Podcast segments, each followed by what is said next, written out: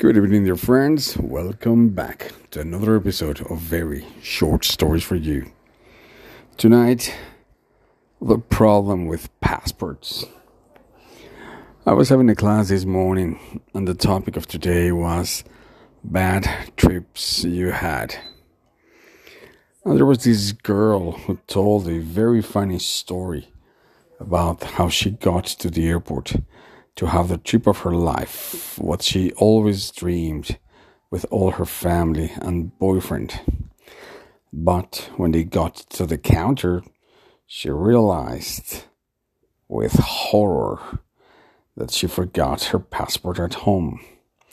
Therefore, she had no other thing to do but run to her house. Thankfully, she was able to take the passport and return safely into the airport where she was able to take the the flight.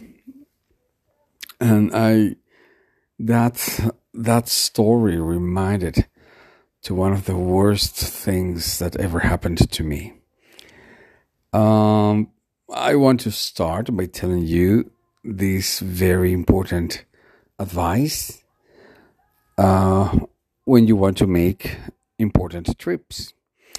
If you want to make a trip that you have been planning for a long time, it is great. It is a great idea to start buying things with the longest possible time.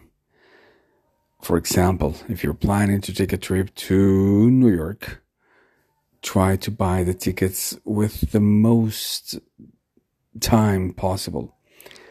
Because number one, they're going to be much cheaper. And number two, they're not going to be part of the budget of the moment you travel. Then again, try to buy, try to pay for your hotel or Airbnb as soon as possible. Again, you will benefit from very low prices. Then, if possible, buy absolutely everything before tours, uh, visits, shows, museums, Broadway, etc. And that's exactly what I did. So when the time came to finally travel to the big city, NYC, I had little little to pay. So all the money I got was basically for having fun. So I got to the airport the clerk asked my wife for her passport, and she told her, uh, "Would you like to sit uh, window or aisle?" She said, "As always, window." So she said, "You have a very good flight," and of course, she was very excited.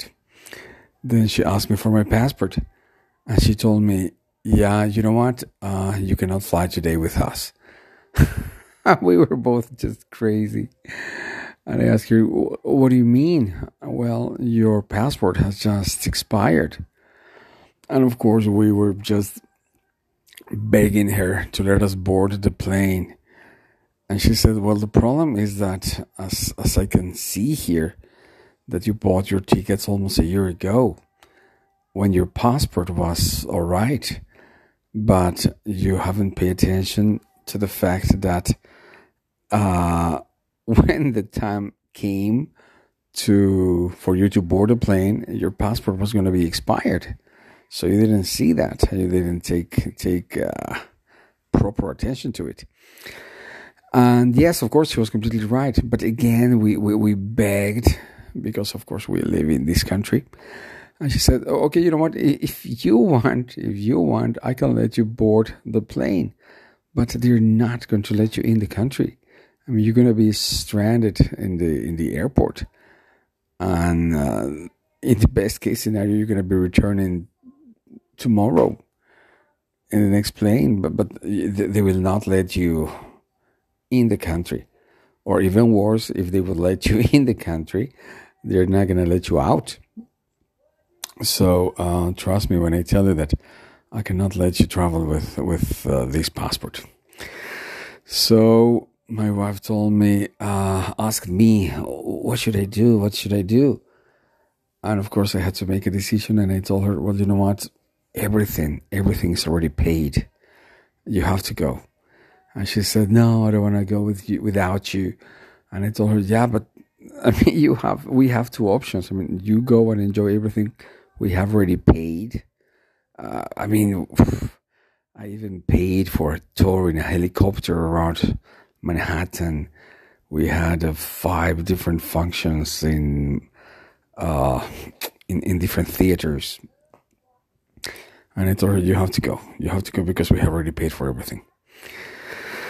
And so uh, she started crying and she got into the airplane. And the way she tells me, she cried all the way to Panama. So when she got to the US, she she decided to do what she usually does in crisis moments. She went shopping for a full day.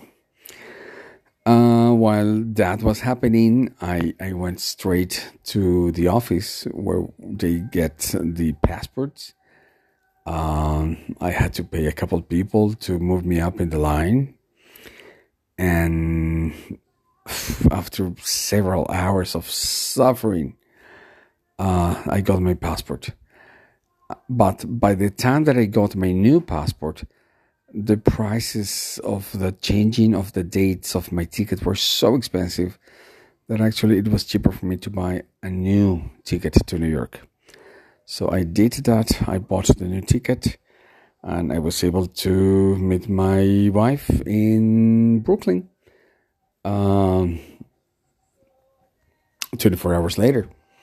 And we were able to do everything because luckily, uh, and those blind luck situations, all activities that we planned and that we paid for started a day after we would arrive there. So I lost nothing of the of the action. Um, and actually, it was very interesting because my wife had a whole day for her to go shopping in New York.